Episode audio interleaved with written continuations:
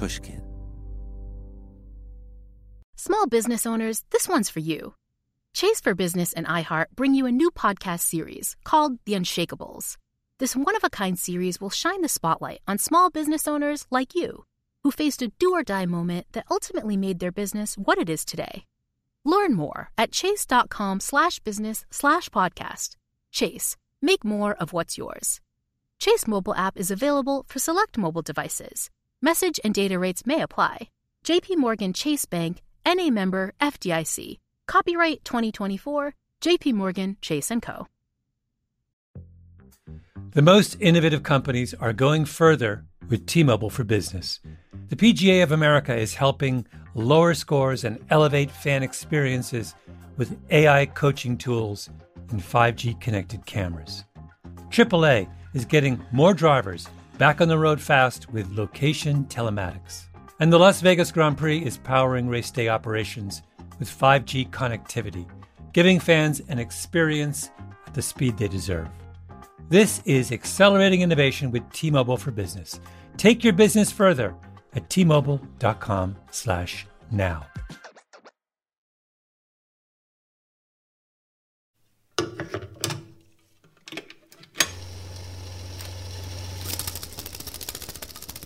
The place is East Berlin, the year nineteen eighty-three.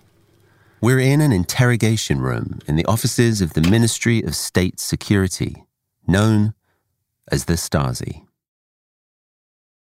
There's a filing cabinet, a dirty net curtain at the window, a view outside of grey concrete blocks. In the middle of the room, there's a cheap wood veneered desk. On it is a phone, an intercom box with an array of call buttons, and a big old-fashioned reel-to-reel tape recorder. Behind the desk is the interrogator. He wears a uniform, a grey military jacket, a shirt and tie, a peak cap placed carefully on the desk beside him. He's a committed communist who's sworn an oath to defend the German Democratic Republic, the G D R, commonly known to the rest of the world as East Germany. The interrogator has the authority to do more or less whatever he wants, and he doesn't have to worry about privacy. He can have people followed, listen to their phone calls, break into their apartments, arrest them. Usually he's interested in dissidents, political types who meet to talk about democracy or the environment, or make plans to escape to the West. But today, he has a different kind of problem on his hands.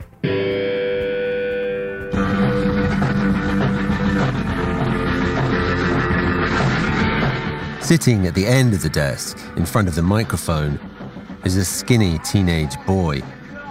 He has bleached spiky hair, a dog collar, and an old suit jacket with an A for anarchy spray painted on the back.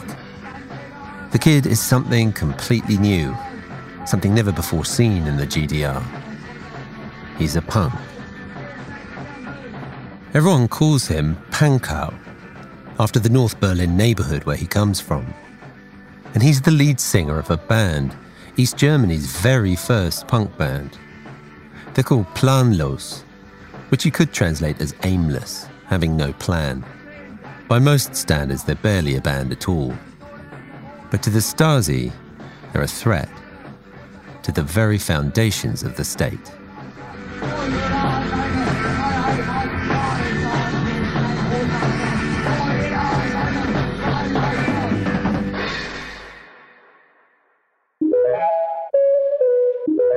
This is Into the Zone, a podcast about opposites and how borders are never as clear as we think. I'm Hari Kunzru. This episode is about government power and individual liberty. It's about how you look in public and what you think in private, and what it was like to live in a country that wanted to abolish privacy altogether. And it's about one of the most powerful binary oppositions in modern history, the Cold War.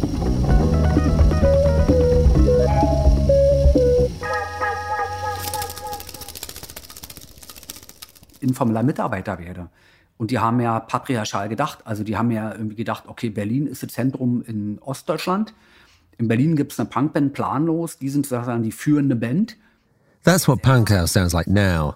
His real name's Michael, but everyone still calls him by his old nickname.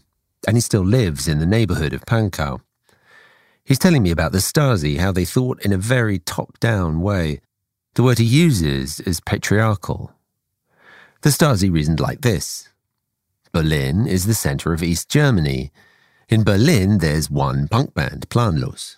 Therefore, they are the leading band and the singer is its head. If we can get him, then we can neutralize the threat of punks. In that interrogation room in nineteen eighty-three, the Stasi officer has one goal. He wants to turn Pankow into an informer for the state. The officer thinks if he can get this one kid to work for him, then he'll be able to control the whole punk movement. The officer will be a hero. They'll probably give him a medal. I grew up during the Cold War.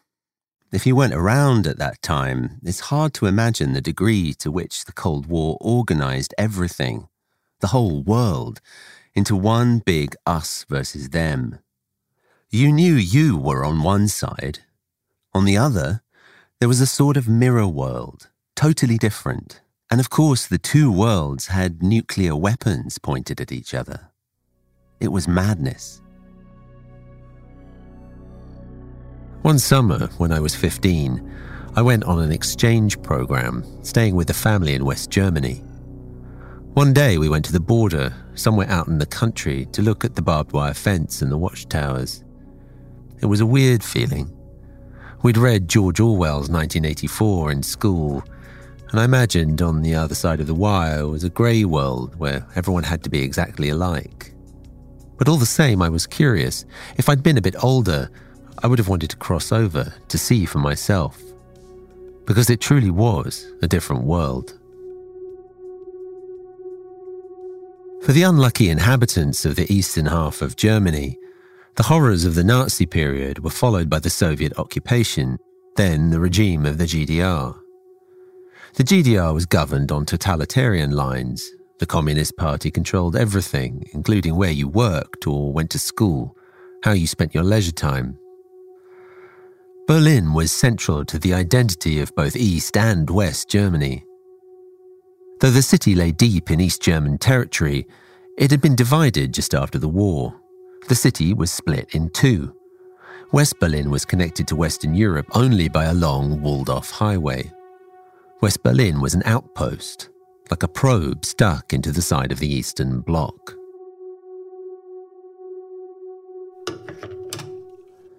In nineteen sixty-one, the East German government built what it called the Antifaschistische Schutzwall, the anti-fascist protection wall, to separate West and East Berlin. The government said the wall was to keep its citizens safe from the fascists in the West, but everyone knew it was really to keep them from leaving. The East German communist leaders had lived almost unimaginably hard and terrifying lives. They'd lived through Stalinist purges, the Gulag, the Nazi concentration camps. Their reality was paranoid and violent, and they were determined that their enemies would never get the jump on them. So they set up a sprawling domestic intelligence service dedicated to watching the citizens for the slightest sign of dissent. The Stasi had informers everywhere. An informer could be your colleague at work, one of your roommates, even someone in your family. Add to the informers another two point two million party members who had a duty to report whether other citizens were following orders, and you had one of the most pervasive spying machines ever to exist on planet Earth. But right in the middle of the G D R was an island, a place the spying machine couldn't control, a hotbed of dissident culture and radical ideas. West Berlin. My name is Mark Reeder. I'm a music producer and I run a record label called Mastermind for Success, known as M F S. And um, yeah, I've lived in Berlin for forty-one years. In nineteen seventy-eight, Mark Reeder was living in the north of England, in Manchester, dreaming of making it in the music business. He worked in a record store, and he'd fallen in love with the sound of West German bands who were experimenting with futuristic new sounds.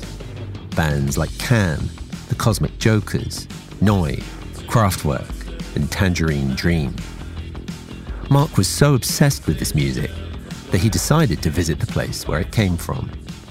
When you came to Berlin, what was, are you able to describe it? Just what it looked, what it looked like, how it was different from, from the city that you knew. Um, the fact that it was bullet riddled and grey, and rows of houses where obviously bombs had fallen and kind of destroyed the houses, and so you had a lot of gaps in the in the buildings and stuff. It was like like Manchester was a bit kind of like of a bit decrepit and falling apart, but Berlin was the same but bullet riddled. But first, let's put the picture straight. This film tells of a time when we had roller discos, girls still had their pubic hair, and boys wore perms and makeup. Mark loved Berlin so much that he never went home. He's lived there for more than forty years now. A few years ago, he made a documentary about the city's music scene in the eighties. It's called B-Movie, Lust and Sound in Berlin. If you want to feel jealous of someone else's misspent youth, it's well worth watching. It was a time when you could smoke in pubs and on T V. Everyone had a record player and a Walkman. There were squatted houses, no hood ban, the Red Army Faction, packed telephone boxes, Polaroid, no dishwashers, Super eight film, anti-gay laws, the Deutschmark, the German Democratic Republic, the Wall, and West Berlin.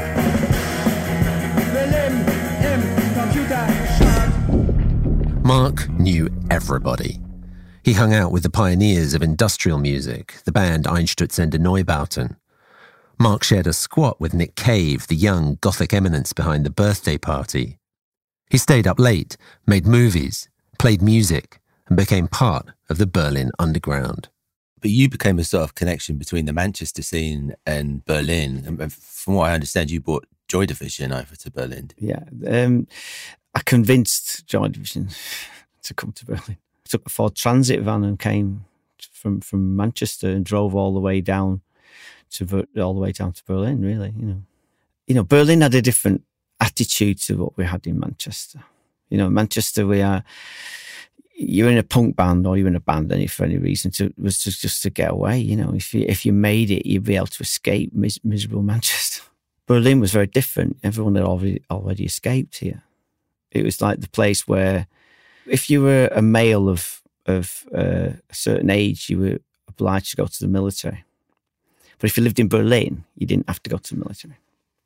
So if you were a pacifist or you were gay, transvestite, whatever, anything weird, you know, artist, or you just didn't want to go to the army, you know, you came to Berlin, you could live here and, and escape going to the army.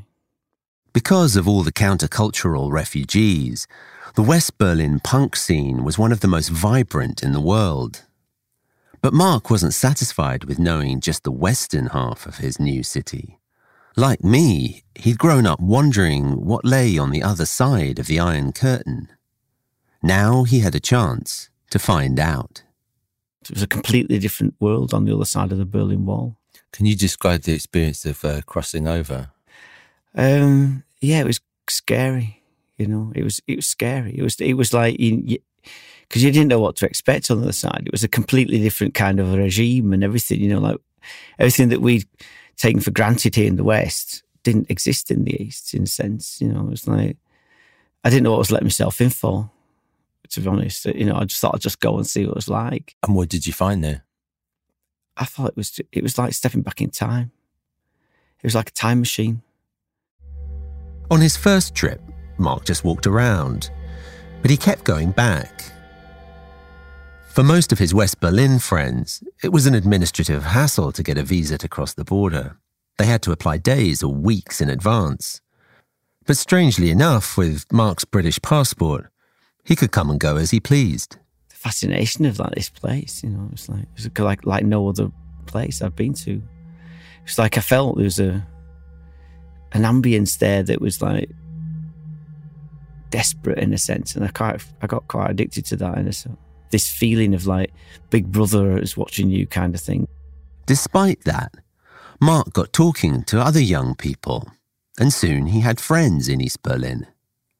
He began to smuggle in cassettes of the music his friends were listening to and making in the West.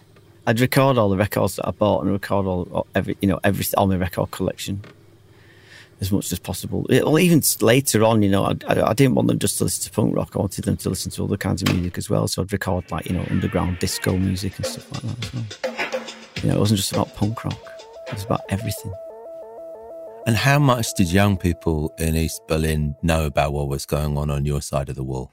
Well, the, the only information they really got was from T V or radio. Most of them. Uh, not unless they had relatives who came to visit them. Then, then if they had relatives, then they'd get a bit more information. But, you know, if your Auntie Betty comes to visit you, you know, you're not going to talk about the, the punk rock scene of West Berlin because she won't know anything about that, you know. For Mark, going to East Berlin was an adventure like being in a movie. For his young friends, those tapes were a thread that connected them to another world. In West Berlin, you could go and see Joy Division or the Birthday Party. In East Berlin, youth culture was a little different.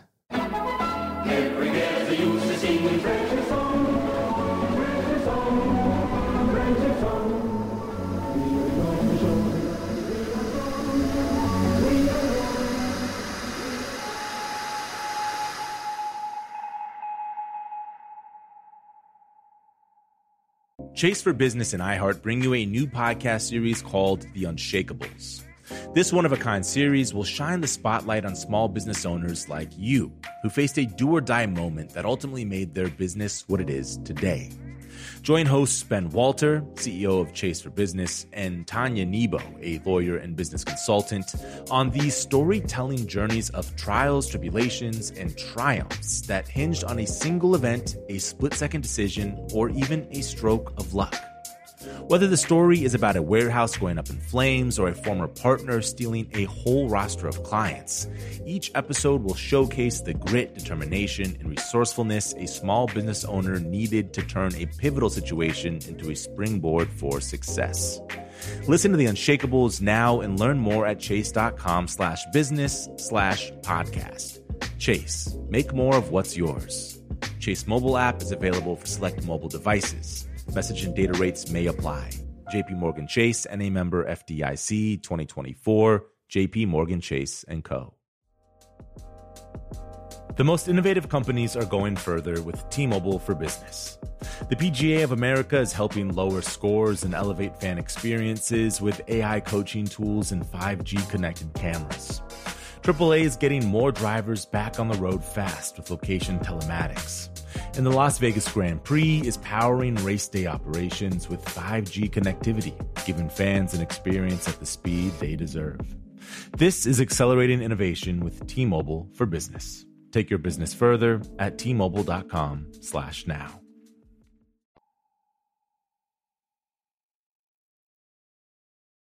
Recently, I was in Berlin, and I met up with my old friend Anja, a German artist and filmmaker. I first met her a while back when she lived in London. I helped out on a film she made called Trail of the Spider, a spaghetti western about gentrification, with people from our East End neighbourhood dressed up like lawmen and bandits. Anja also played in a band with some other artist friends. It was more art rock than punk, but Anja is not unpunk. Right now, she's even got kind of a mohawk haircut. I wanted Anja to come with me to a place that houses some of the most painful memories of the G D R. An office building just off Alexanderplatz, the old centre of communist East Berlin.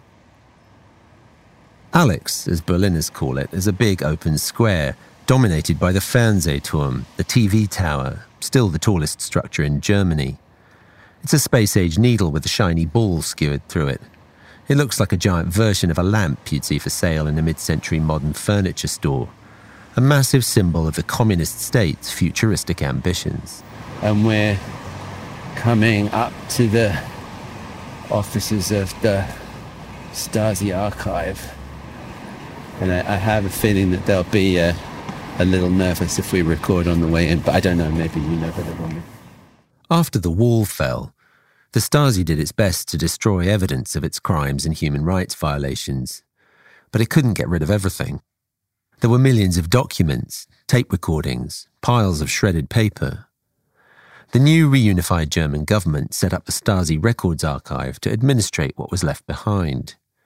People could apply to see the files that were kept on them, and in some cases find out who had been spying on them. We come to see Dagmar Hoverstadt, who's the press spokesperson for the archive and knows more than almost anyone about the Stasi. Sie sprechen aber auch Deutsch, aber auch gut Englisch. Nice to see you too. Hello. This is my Dagmar. Hello.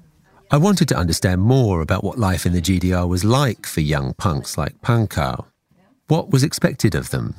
Why would the government care what music they liked or how they dressed?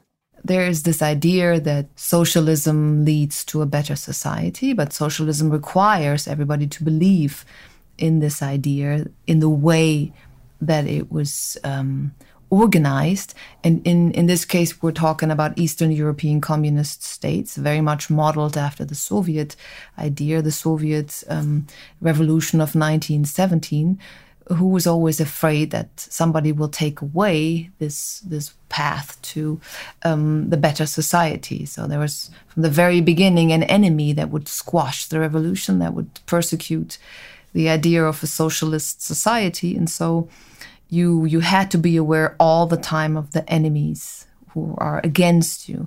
Um, and, and it very much is summed up in this idea that the dissenter is the enemy. They know Der Sozialismus gibt der Jugend eine Gegenwart und eine Zukunft, in der sich lohnt, zu leben und zu kämpfen.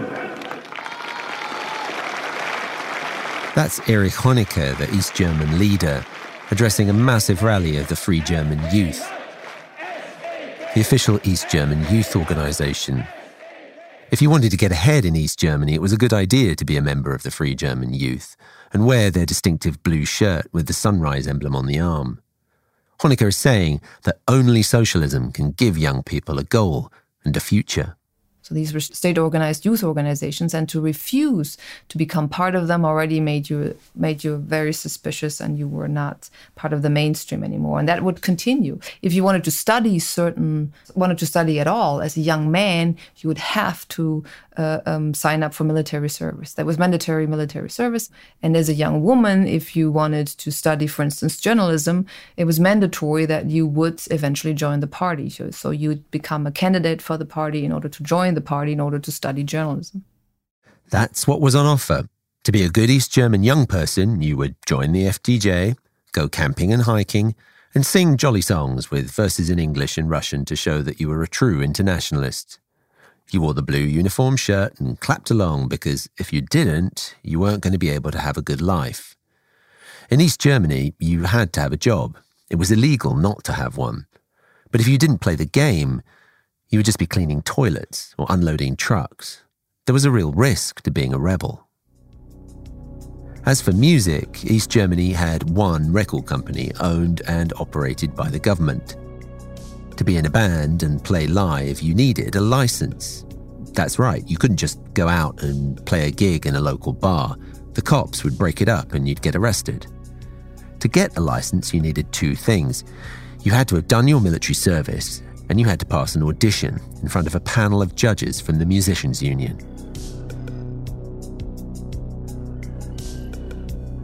And in the middle of this, imagine you're Pankow, an angry fifteen-year-old who's pissed off with your violent dad and needs something, anything to happen.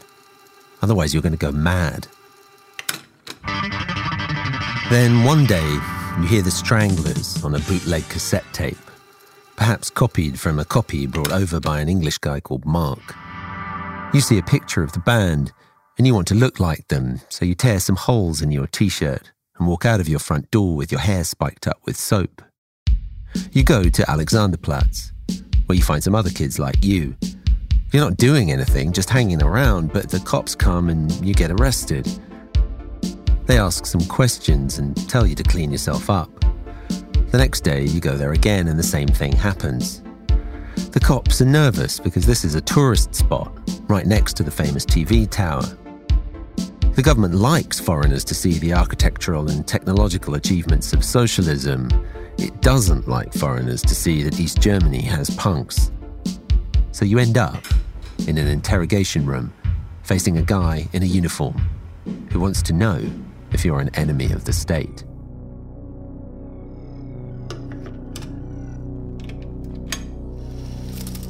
This was Pankow's reality. As a teenager, he ran up against the full might of the G D R.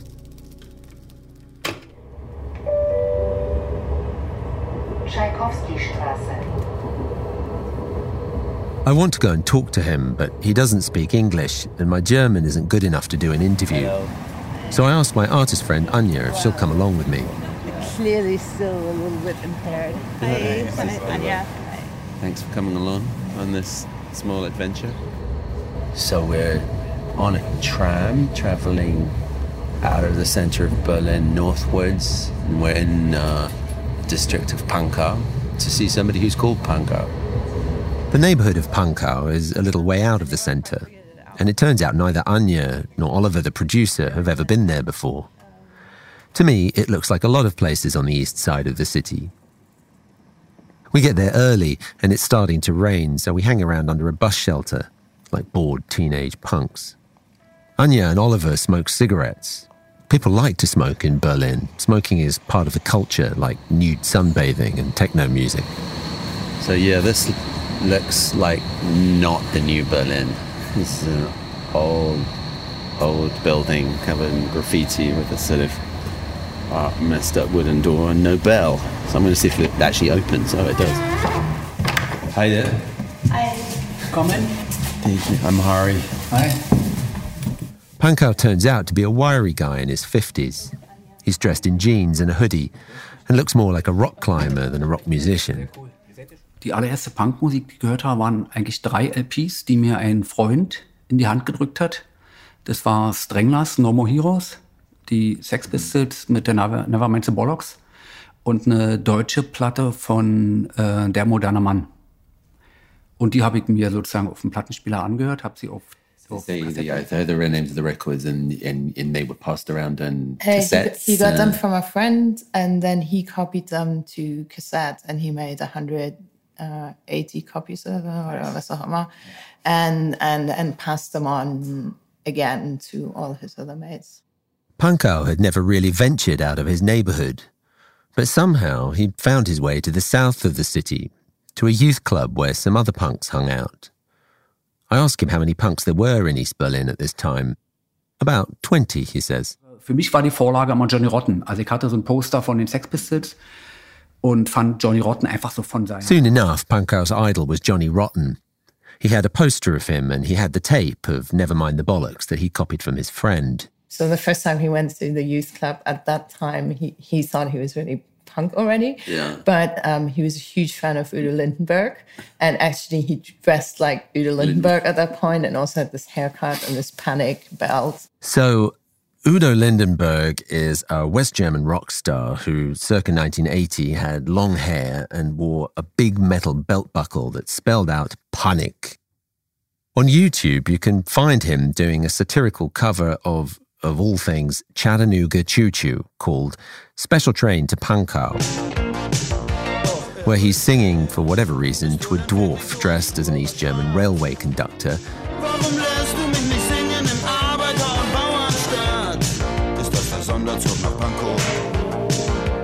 about how he wants to go to East Berlin to sing, if only Erich Honecker and the Communist Party would let him.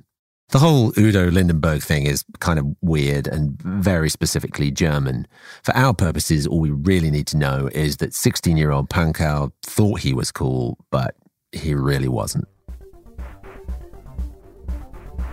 Pankow dyed his hair blonde, which wasn't easy to do in East Berlin, but he'd met a hairdresser at a gay bar in Prenzlauberg who helped him. Pankow and his friends used to hang out at this gay bar because it was one of the few places where they wouldn't get kicked out.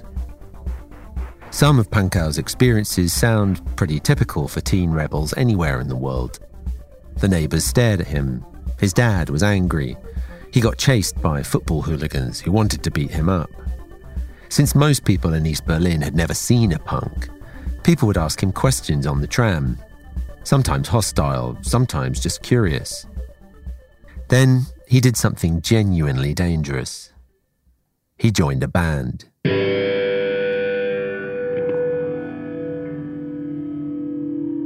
he joined a band that basically already existed, but they didn't have a singer, and they were called R F S, the Antifaschistische Schutzwall, like the wall.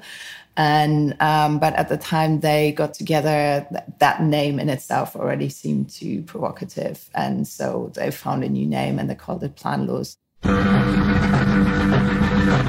As I mentioned, Planlos means aimless, with no direction. Life in the G D R was pre-programmed. You studied, got a job, you retired. There's a famous English punk slogan, spat out by Johnny Rotten on the song God Save the Queen. There's no future, he snarls, in England's dreaming. No future. For East German punks, it was the opposite. They had too much future. Everything was planned for them.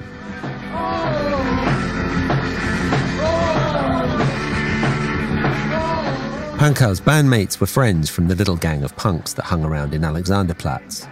Kaiser played bass. Cobbs, the guitarist, was a pretty good musician, but the drummer Lada couldn't really keep time and wanted to be the front man. It didn't really matter. It wasn't about getting famous or even being good musicians. Pankow and his friends wanted the unexpected. They wanted to get to a place where they knew nothing, where nothing was fixed.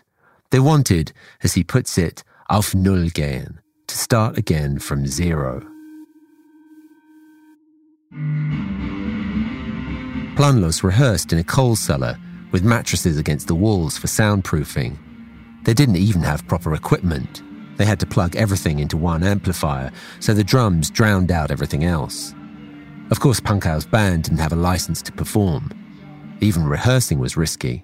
Die war natürlich per se immer kriminell, ja. Also das war klar, wenn du dich, also wenn du Musik machst, ist das schon ohne Einstimmung, ist das schon kriminell. Also nur für It was criminal, he says bluntly. Without a license, you could be put in prison. Writing lyrics was particularly dangerous. Keeping anything on paper meant the possibility that it could be read by the Stasi. Genau. Also ich hatte da immer von Anfang an schon Angst oder sogar Paranoia. He, he was afraid from the beginning, I mean, even to the point of being paranoid. And he used to, um, like, write the songs, then immediately memorize them, and then he would burn the paper that he'd written them on. And um, actually, you would even be too paranoid to just tear it up. He, he literally burned it, so it would be gone. The bandmates had to trust each other. Despite the risks, Planlos did perform live.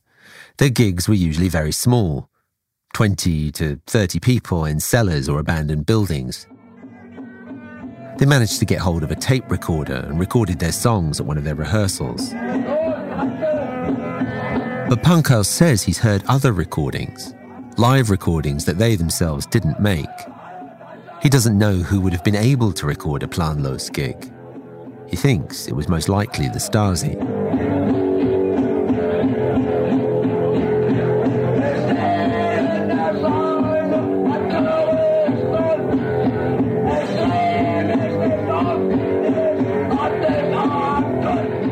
I'm waiting in line at the currywurst stand, sings Pankow, lyrics written by the guitarist Cobbs.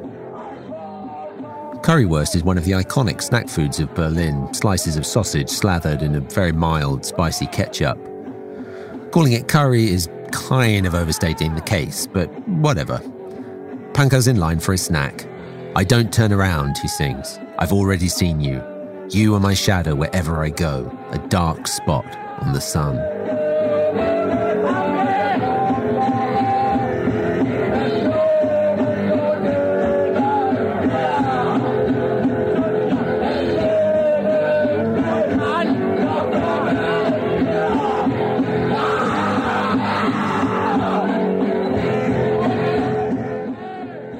He's singing, of course, about his Stasi tale.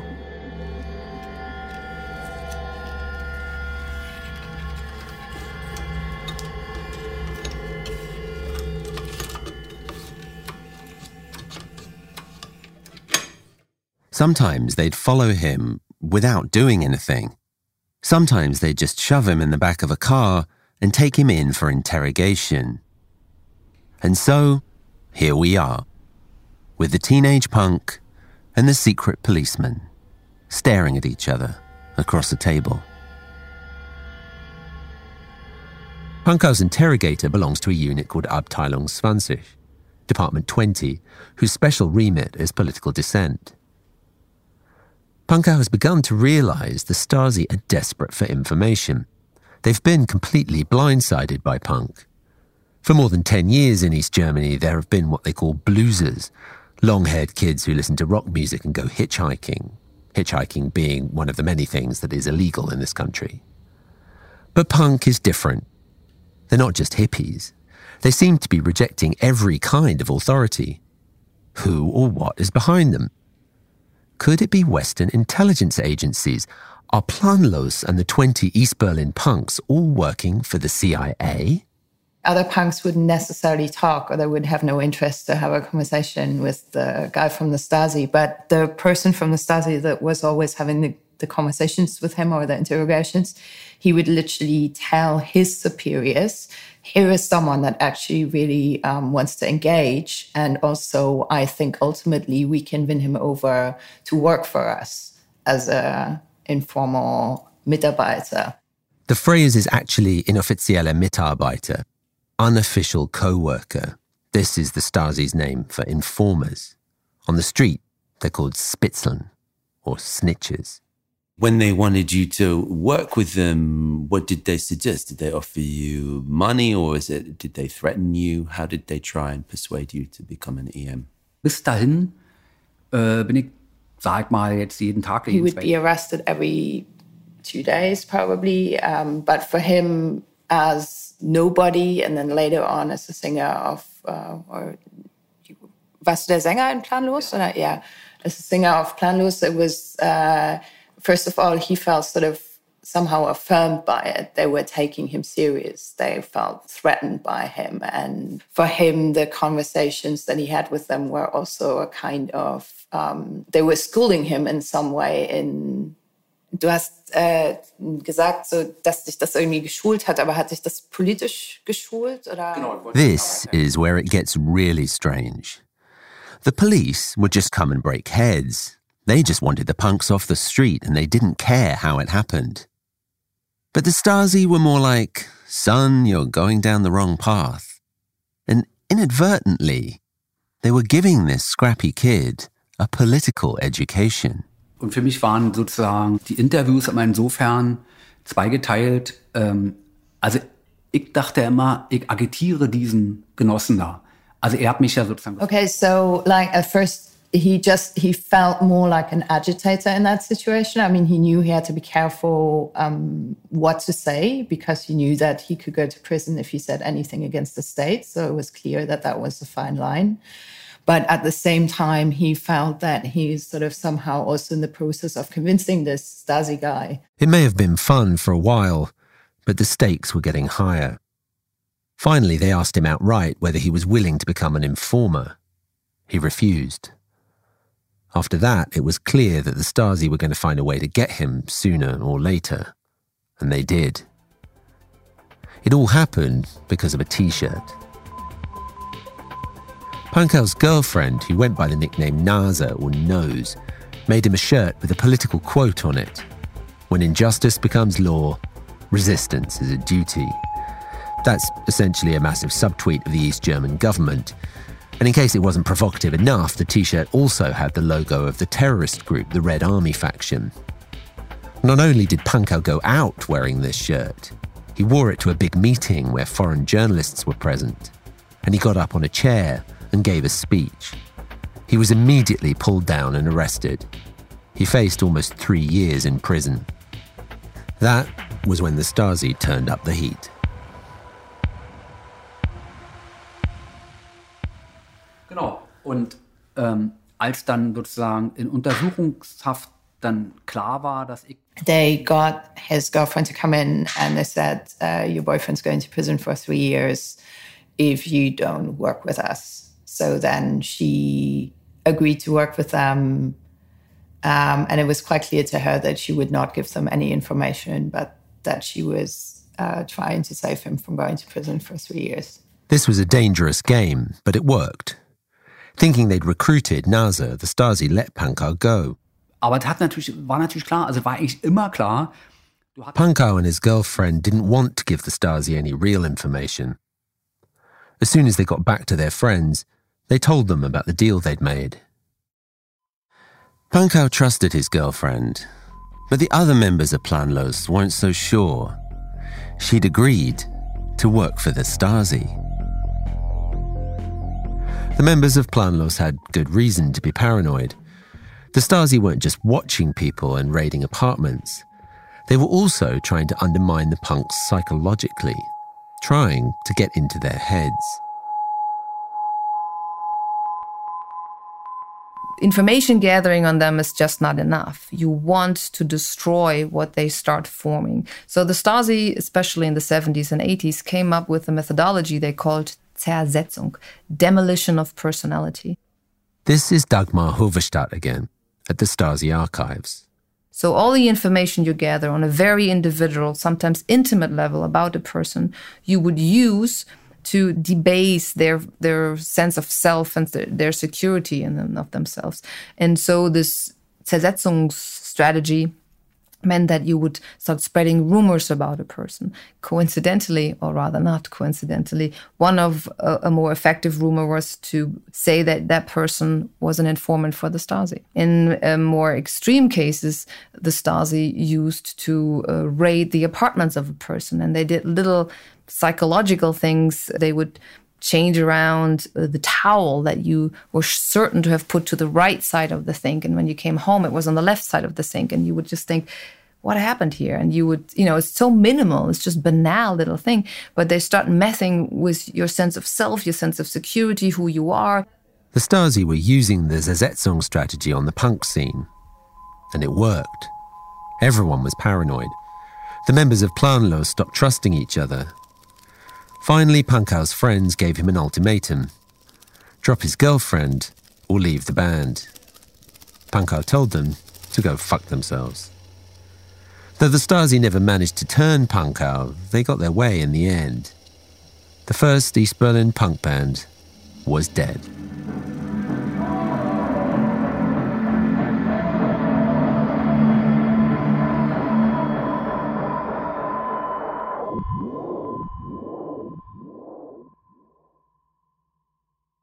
Small business owners, this one's for you. Chase for Business and iHeart bring you a new podcast series called The Unshakables. This one-of-a-kind series will shine the spotlight on small business owners like you, who faced a do-or-die moment that ultimately made their business what it is today. Join hosts Ben Walter, C E O of Chase for Business, and Tanya Nebo, a lawyer and business consultant, on these storytelling journeys of trials, tribulations, and triumphs that hinged on a single event, a split-second decision, or even a stroke of luck. Whether the story is about a warehouse going up in flames or a former partner stealing a whole roster of clients, each episode will showcase the grit, determination, and resourcefulness a small business owner needed to turn a pivotal situation into a springboard for success. Listen to The Unshakables now and learn more at chase.com slash business slash podcast. Chase. Make more of what's yours. Chase mobile app is available for select mobile devices. Message and data rates may apply. J P. Morgan Chase Bank, N A member, F D I C, copyright twenty twenty-four. J P. Morgan Chase and Co.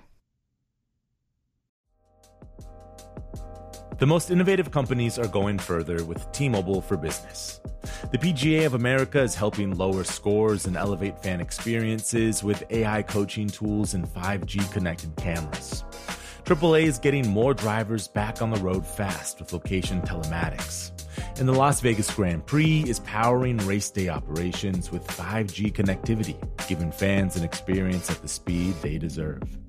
This is accelerating innovation with T-Mobile for Business. Take your business further at T-Mobile.com slash now.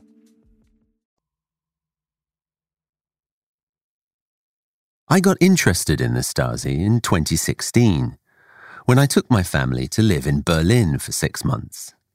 I'd been offered a fellowship at the American Academy, an institution out in the far western suburb of Wannsee. I was going to spend my time researching and writing the book that eventually became Red Pill. There are all sorts of practical issues when you move to another country, My wife Katie is also a writer. Our son was two when she was pregnant with our daughter. We needed to find a preschool somewhere close to where we'd be living. I went online to look, hopeful that I'd find something in walking distance. I found a couple of possible places, then I went on Street View to look at them. To my surprise, they were blurred out. German law requires Google to blur out Street View images if people request it. Germany has some of the strongest privacy laws in the world. Germans don't like sharing their personal information. They don't like being tracked online. Dagmar Hoverstadt of the Stasi archives says this is the legacy both of communism and the Nazis. The idea that a citizen is sort of corrupted through the state, and that the balance between the individual and the state, between who I am as a citizen and what the state as my government does to me and how we interact, is much more fraught from the history. And so there's a larger sensitivity of how we balance ideas of security and privacy of the individual and the state, and how we come to a compromise between our respective spheres. We tend to think of privacy as the right not to be watched or overheard, and also the ability to keep control of our personal information. But it's more than that. Privacy is the space where we can experiment, the space where we work out how to be ourselves before we have to step out into the social world. Emily Dickinson called it a finite infinity, and it's true, there's something sublime about it, something that makes it very disturbing to us when it's violated. Sooner or later, in any conversation about privacy, someone will say, "Why do you care if you've got nothing to hide?" Why should we care? The philosopher and Trappist monk Thomas Merton, who thought about privacy very deeply, wrote this. In actual fact, society depends for its existence on the inviolable personal solitude of its members. Society, to merit its name, must be made up not of numbers or mechanical units, but of persons. To be a person implies responsibility and freedom, and both these imply a certain interior solitude, a sense of personal integrity, a sense of one's own reality, and of one's ability to give himself to society or to refuse that gift. He's saying that without privacy, without the ability to make basic decisions for yourself, society couldn't exist. Unless you have freedom to act and can take responsibility for your actions, you're not human in society. You're just a function, a cog in a totalitarian machine. Perhaps that's why so many Germans ask for their homes to be blurred out on Google Street View. Right now, with eavesdropping home devices and a tracker in every phone, privacy is under threat like never before. We have an unfocused paranoia about corporations and the government, but we're never sure who exactly is listening to us, whether they're really paying attention or what their agenda might be. That wasn't true during the Cold War. The citizens of East Germany knew who was watching. The Ministry for State Security, the Stasi. But I also think that once you grow up in a system like that and you befriend yourself with the thought that the state that I live in shoots me if I travel west, and if I speak my mind completely, I might run into trouble. Okay, so I better just, I just better give them what they want, and so I can be left in peace, and I just do my thing, and I have a normal life and celebrate my birthdays and uh, my Christmases and my little career. Everything is fine, but you have voluntarily limited the space you're entitled to. And I think that's a long-lasting effect.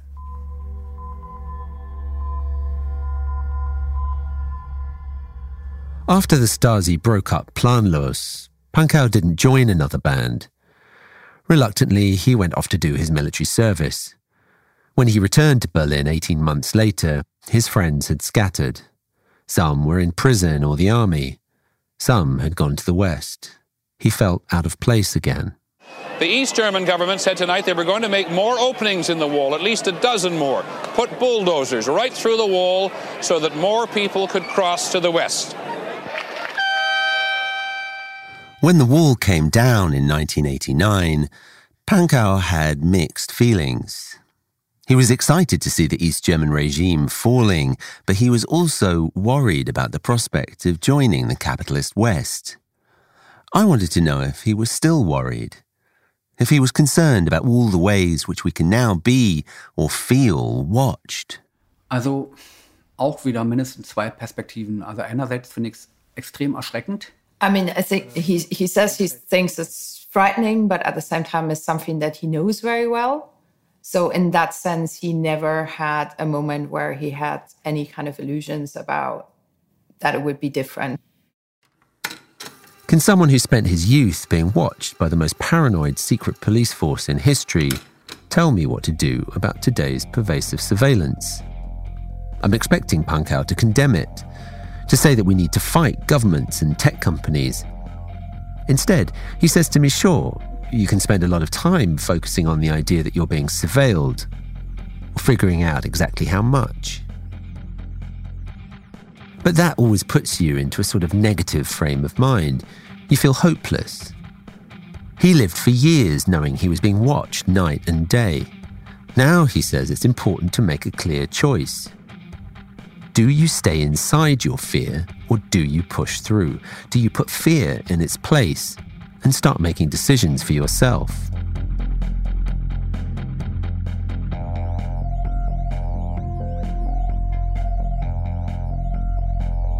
And this is the thing I go away with as I ride the tram back to the center of Berlin. That you don't wait to act until you feel you're free to do so. It's the action that you take in spite of your fear that counts. That's what it means to be punk.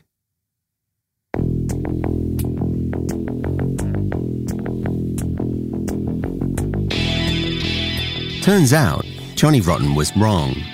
For punk musicians like Pankow and surveillors like the Stasi, there would be a future. Specifically in Hanover, where another German is about to engineer how the future, our present, will sound. And as a listener, you also recognize the tension between these two things. You recognize that if it, that it's the patterns that you sense that make it beautiful, and it's also the fact that the patterns do not repeat themselves perfectly that make it exquisitely beautiful. Finding the needle of a signal in a haystack of noise. That's next week on Into the Zone. Into the Zone is produced by Ryder Alsop and Hunter Braithwaite. Our editor is Julia Barton. Mia LaBelle is our executive producer. Martin Gonzalez is our engineer. Music for this episode composed by Izzy Ocampo, also known as Student. Our theme song is composed by Sarah K. Pedinotti, also known as Lip Talk. Thanks to Jacob Weisberg, Heather Fain, John Schnars, Maya Koenig, Carly Migliori, Eric Sandler, Emily Rostick, and Maggie Taylor. Special thanks to our Berlin producers, Oliver Martin and Johannes Nickelmann. And a very special thanks to Anja Kirschner for all her help with this episode. To hear what Mark Reeder is up to now, go to w w w dot m f s berlin dot com. An archive of Pankow's material can be found at substitute dot net. Into the Zone is a production of Pushkin Industries.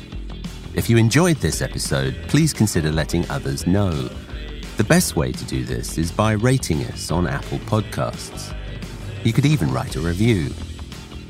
For more East German punk, head to our Into the Zone playlist on Spotify. And you can find me on Twitter at Hari Kunzru. See you next time. Ну, хорошо. Вот хорошо.